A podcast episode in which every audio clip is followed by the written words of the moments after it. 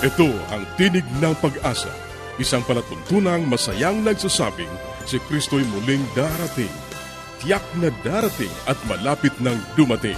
Kaya't kaibigan, pumadakang siya'y salubungin.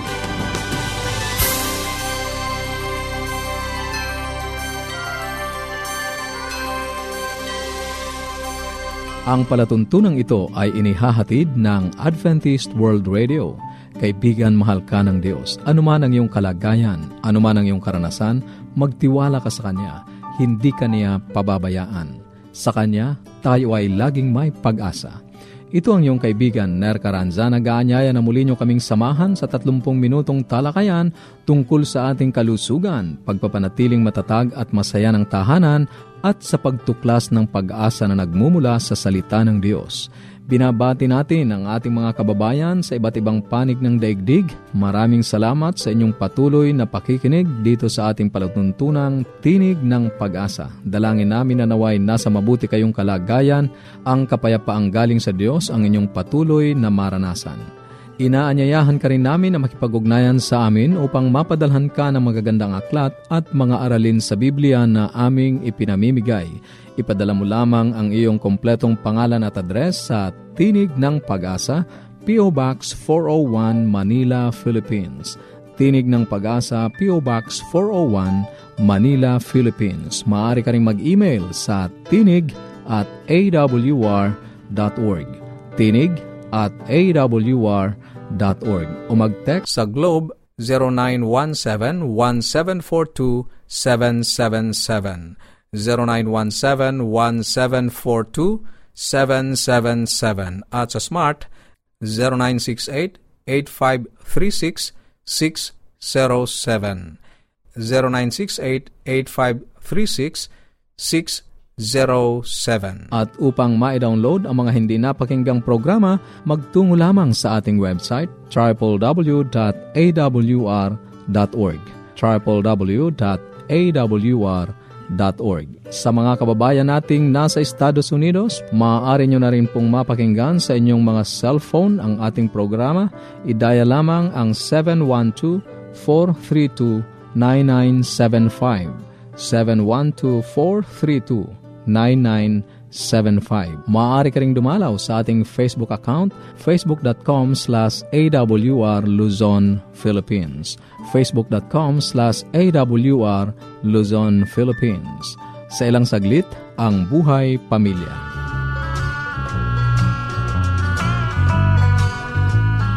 Di ko sukat akalain.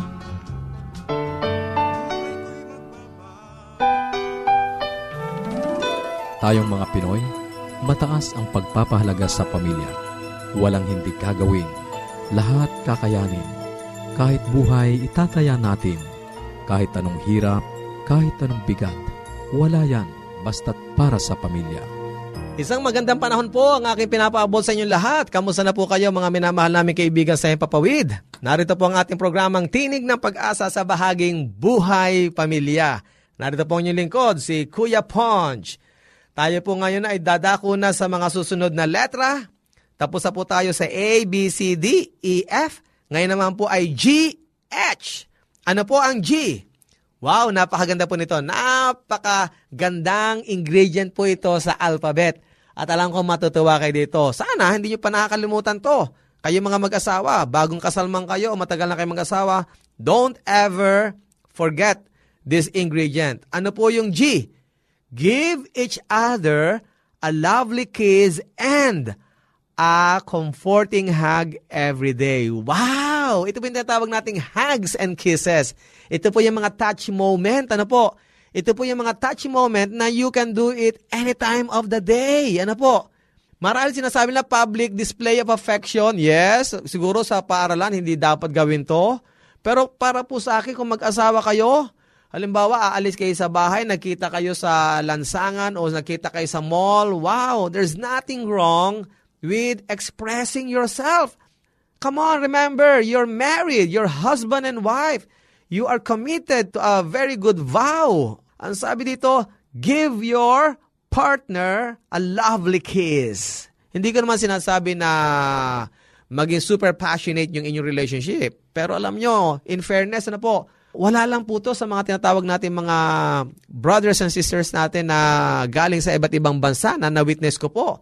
They're very sincere, very honest in the way they express themselves. Ano po? Kaya nga po kung mag-asawa naman kayo, there's nothing wrong with giving your husband or giving your wife a lovely kiss. Ano po?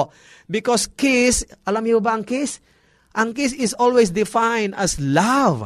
Pag hinagkan mo ang isang tao, especially, ito po ay asawa mo, wow, kumbaga sinasabi mo sa kanya, I miss you, I care for you, I love you so much. Kaya ganun po ka-importante ang kiss, ano po, sa nagmamahalan o maging sa magulang at sa mga anak o maging, mapapansin nyo, kahit sa loob ng church, meron tayo tinatawag na brotherly kiss. Ano po, kaya ganun ka-importante ang kiss na itinuturo sa atin. Kung paano sa church nga, meron brotherly kiss.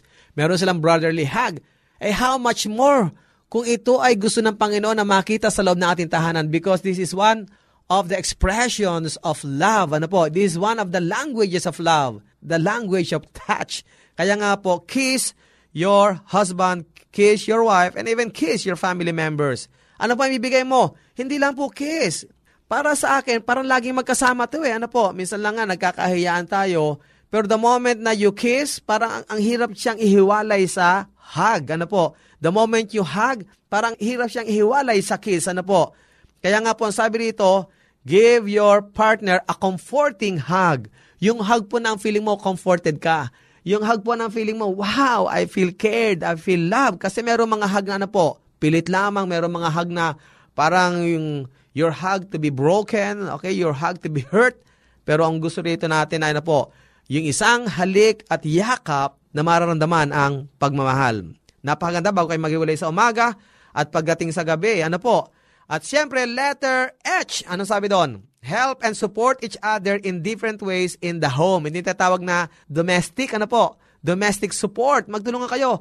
Pag maraming hugasin, magtulungan. Pag maraming plantsahin, magtulungan. Maraming lalabhan, magtulungan. O kaya naman, magkaroon kayo ng delegation of responsibilities. Ito ang ibig sabihin ng help and support each other in different ways in the home. Become domesticated. Kumbaga, ano po, be able to show your being human, okay, with your partner. Kasi ang ibig sabihin nito, complement one another. Supplement one another. Hindi pwedeng lahat ay gawain lamang babae. Lahat ng sa bahay sa'yo. Hindi po, mahihirapan yan. Ano po, kinakailangan magtutulungan tayo. Kaya nga mga minamahal na kaibigan, ipinapayo sa atin ngayon ang dalawang sangkap na ito, ang dalawang ingredients na ito na huwag niyo kakalimutan. Ano po? Give each other a lovely kiss and a comforting hug every day and help and support each other in different ways in the home. Sana po ay makita lagi ito sa ating tahanan, makita ito lagi sa ating pamilya. Ngayon po kung meron kayong katanungan at kung meron kayong naisabihin, karagdagan, muli po, sumulat kayo o mag-email kayo sa tinig@awr.org at Facebook page, facebook.com/awrluzonphilippines at ang aming numero 0917-597-5673, 0920-207-7861. Ito po yung lingkod, Kuya Ponch.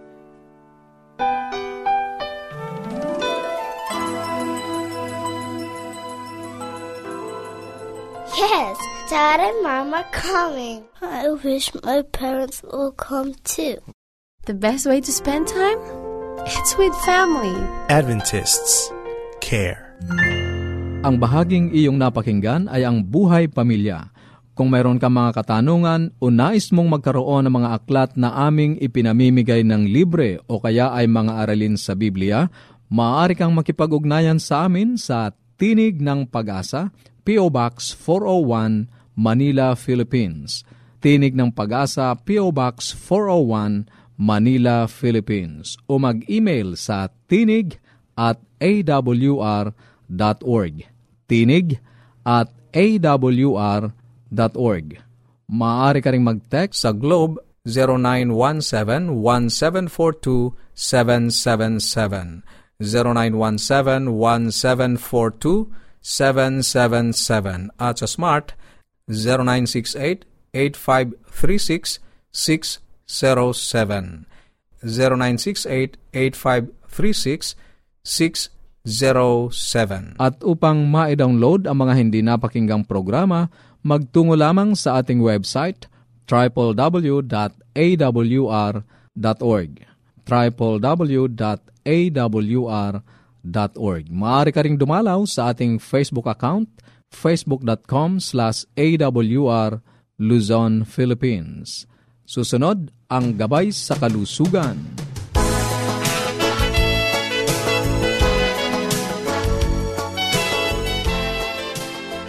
Magandang araw po sa lahat ng ating tagapakinig. Sana po hindi kayo nagsasawa ng pakikinig sa ating health portion at sana po ay naisasakabuhayan po ninyo yung ating pinag-uusapan, ina-apply po ninyo sa inyong mga kalusugan at nasisigurado ko po sa inyo, kayo po ang magbe-benefit nito. Ang atin pong ini-stress dito ay prevention ng pagkakasakit. Tsaka yung minsan nagdi-discuss po tayo dito how to detect na early detection ng sakit kung paano maiiwasan. At atin nga pong pinag-uusapan kung ano ba ang advantage ng non-meat diet or being vegetarians, no? Yung pong mga karne na kinakain, ano? Yung baboy, baka, no? Manok, yan po ay mga karne po yan at iiwasan po natin. Nasabi ko na nga po kasi physical design natin ay hindi pang karne ang kain natin dahil yung ating ngipin, wala naman tayong pangil. Yung panga natin ay it was designed to chew, no? Ngumuya, yung mga gulay, yung mga mais, no? Kagatin yan. Tapos yung saliva natin, ano? Yung pH ng saliva ay alkaline para sa mga digestion ng mga carbohydrates.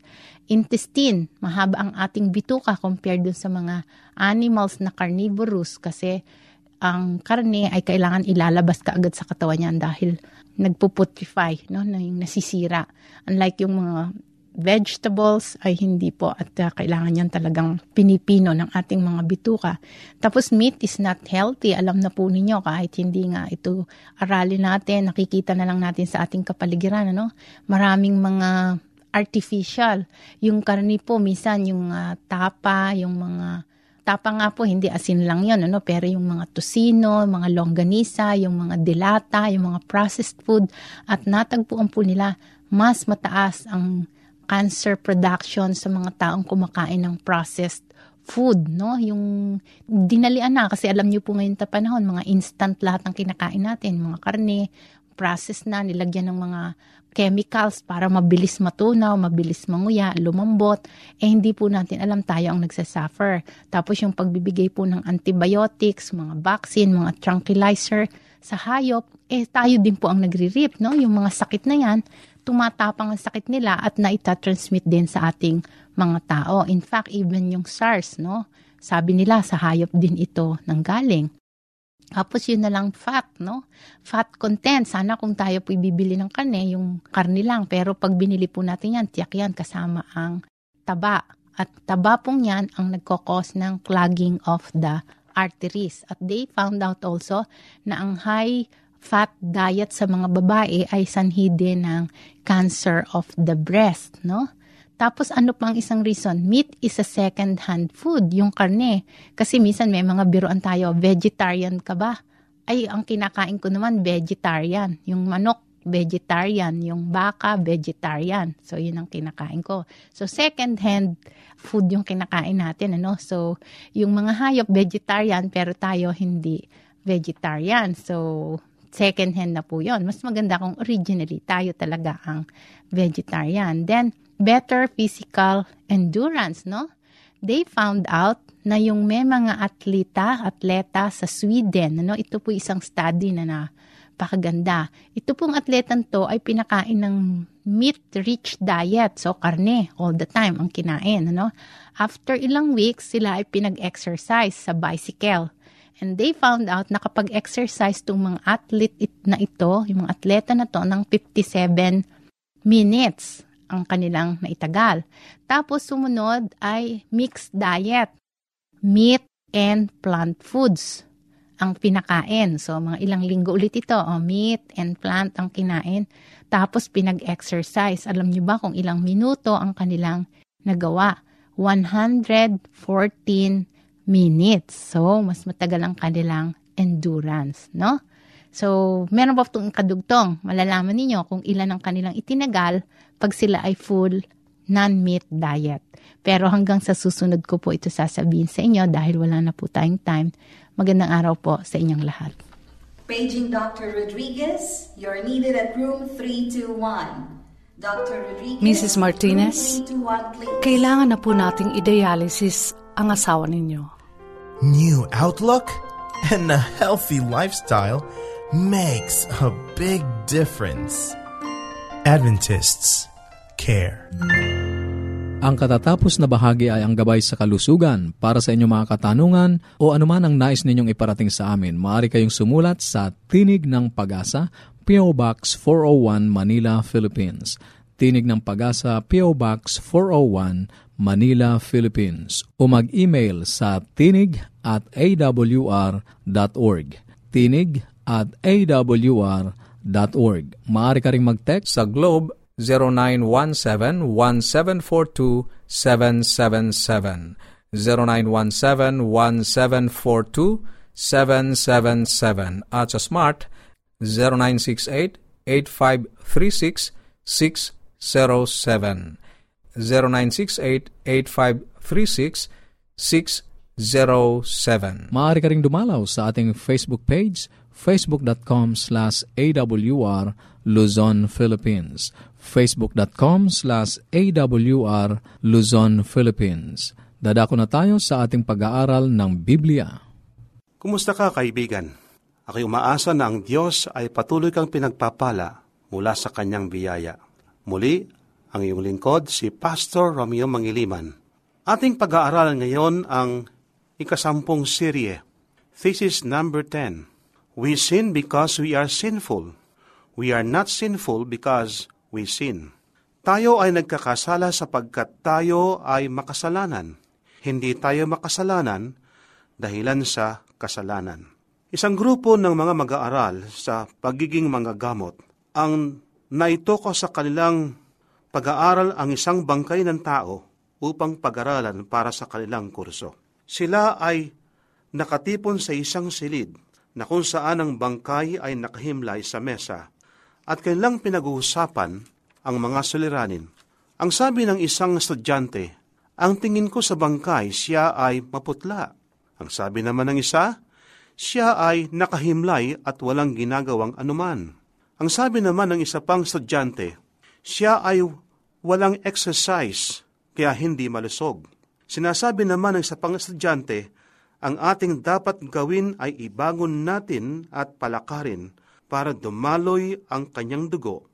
Sinikap nilang makumbinsi ang bangkay, nagsimulang gumalaw, subalit ang bangkay ay nanatiling nakahimlay sa mesa, malamig at walang kibo, kahit anuman ang sabihin sa kanya. Ito ay isang parabola. Marahil ito ay inyo nang naisip.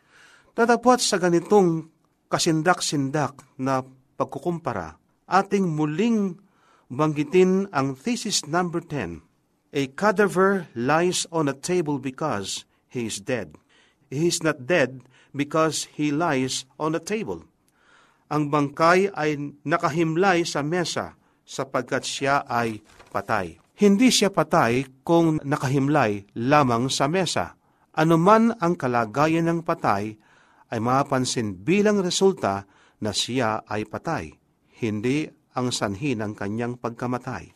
Kapag ka pinag-uusapan ang spiritual na bagay, tayo ay pinanganak na patay. Ganito ang sabi sa Efeso 2:1, at kayo'y binuhay niya nang kayo'y mga patay dahil sa inyong mga kasalanan at mga pagsalansang. Ang masamang magagawa ng isang tao makasalanan ay mga resulta lamang ng ganong kondisyon at hindi sanhi. Hindi ko sinasabi na ang paggawa ng kasalanan ay hindi kasalanan. Kung hindi ang sinasabi ko, hindi ang paggawa ng kasalanan ang nagpapaging makasalanan sa isang tao. Kung ikaw ay titigil na gumawa ng kasalanan ngayon, ikaw ba ay magiging matuwid? Hindi. Ikaw ay nag-aasal lang ng mabuti. Sinasabi sa Desarap Ages, page 21, Sin originated in self-seeking. Ang kasalanan ay nagpasimula sa paghahanap sa sarili. Isipin sumandali ngayon si Lucifer ay ginawaran ng parangal higit sa lahat ng mga anghel sa langit. Siya ay pinakamataas sa lahat ng mga nilalang. Datapwat sa halip na hanapin niya ang Diyos ay hinanap ang sarili. Sa halip na ibigay ang kaluwalhatian sa Diyos, hinanap niya ang sariling kaluwalhatian. Hindi nagsimula ang kasalanan sa kanyang pagnanakaw sa bunga ng punong kahoy ng buhay. Ito ay nagsimula sa paghahanap sa kanyang kaluwalhatian. Sinasabi sa aklat ng Isaias 14:12 at 14, ganito ang ating mababasa. Ano't nahulog ka mula sa langit o tala sa umaga, anak ng umaga? Paano ikaw ay lumagpak sa lupa, ikaw na siyang nagpahina sa mga bansa? At sinabi mo sa iyong sarili, ako'y sasampa sa langit, aking itataas ang aking luklukan sa itaas ng mga bituin ng Diyos. At ako'y upo sa bundok ng kapisanan sa mga kaduluduluhang bahagi ng hilagaan. Ako'y sasampa sa itaas ng mga kaitaasan ng mga alapaap. Ako'y magiging gaya ng kataas-taasan. Opo, kaibigan, ito ang ginawa ni Lucifer, na sa halip na hanapin ang katwiran at kaluwalhatian ng Diyos, ang kanyang hinanap, ang kanyang sariling kaluwalhatian. Isang batas sa universo na imposible na hanapin ang kaluwalhatian ng Diyos samantalang hinahanap din ang sariling kaluwalhatian.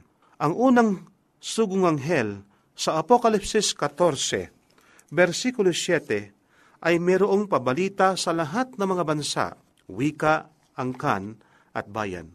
At nais kong basahin, kaibigan, ang sinasabi ng ating banal na kasulatan, Apokalipsis 14, versikulo 7. At sinasabi niya ng malakas na tinig, matakot kayo sa Diyos, at magbigay kaluwalhatian sa Kanya, sapagkat dumating ang panahon ng kanyang paghatol, at magisamba kayo sa gumawa ng langit at ng lupa at ng dagat at ng mga bukal ng tubig. Ang gawain ng Ebanghelyo ay walang silid sa kaluwalhatian ng tao. Ang pag-aaring ganap sa pamagitan ng pananampalataya ay gawain ng Diyos sa paglalagay ng Diyos sa kaluwalhatian ng tao sa alabok, at ginawa para sa tao na hindi kayang gawin ng tao, sa kanyang sarili. Ito ang sinasabi ni Ellen White sa Testimonies to Ministers, page 456. Ang pagsamba sa sarili sa halip na sa Diyos ay siyang pinanggagalingan ng lahat ng mga kasalanan. Maaring supili ng tao ang kanyang sariling asal, subalit kahit na ang pinakamalakas na tao ay hindi maaring mabago ang kanyang makasalanang kalagayan. Imposible sa ating sarili na tumakas mula sa hukay ng kasalanan na kung saan tayo ay palubog ng palubog.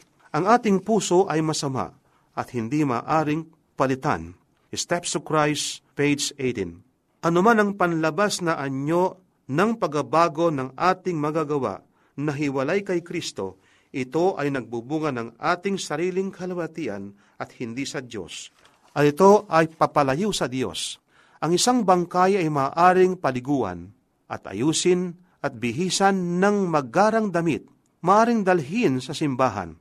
Datapwat ito ay bangkay pa rin. Ang tangi lamang bagong buhay na ibinibigay ng Diyos ang makapagpahabago mula sa kamatayan patungo sa buhay.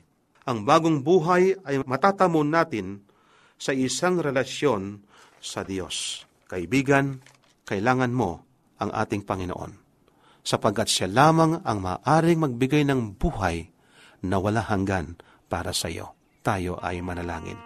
Mapagpala at dakila po naming Diyos, napakabuti po ninyo sa inyong mga anak. Kayo po ay nagbibigay sa amin ng isang bagong buhay. Baguhin po ninyo ang aming buhay, ang aming mga puso. Ito po ang aming samot dalangin sa pangalan ng aming Panginoong Hesus. Amen. Maraming salamat sa iyong pakikinig. Sana'y nakinabang ka sa ating mga pag-aaral. Ating itutuloy ang mga paksang nasimulan sa susunod nating pagtatagpo sa ganito ring oras at himpilan. Muli ka naming inaanyayahan na makipag-ugnayan sa amin sa anumang katanungang nais mong iparating, gayon din kung nagnanais kang magkaroon ng mga libreng aklat at mga aralin sa Biblia. Sumulat ka lamang sa Tinig ng Pag-asa, P.O. Box 401, Manila, Philippines. Tinig ng Pag-asa, P.O. Box 401, Manila, Philippines. Maaari ka ring mag-email sa tinig@awr.org.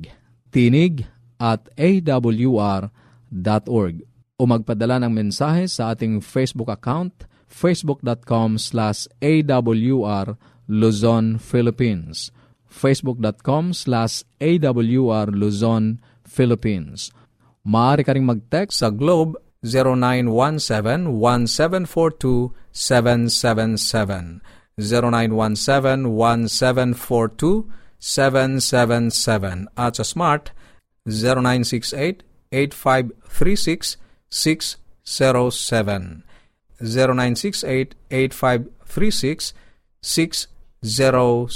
At upang ma-download ang mga hindi napakinggang programa, magtungo lamang sa ating website www.awr.org, www.awr.org. Sa mga kababayan nating nasa Estados Unidos, maaari nyo na ring mapakinggan sa inyong mga cellphone ang ating programa. Idaya lamang ang 712-432-9975.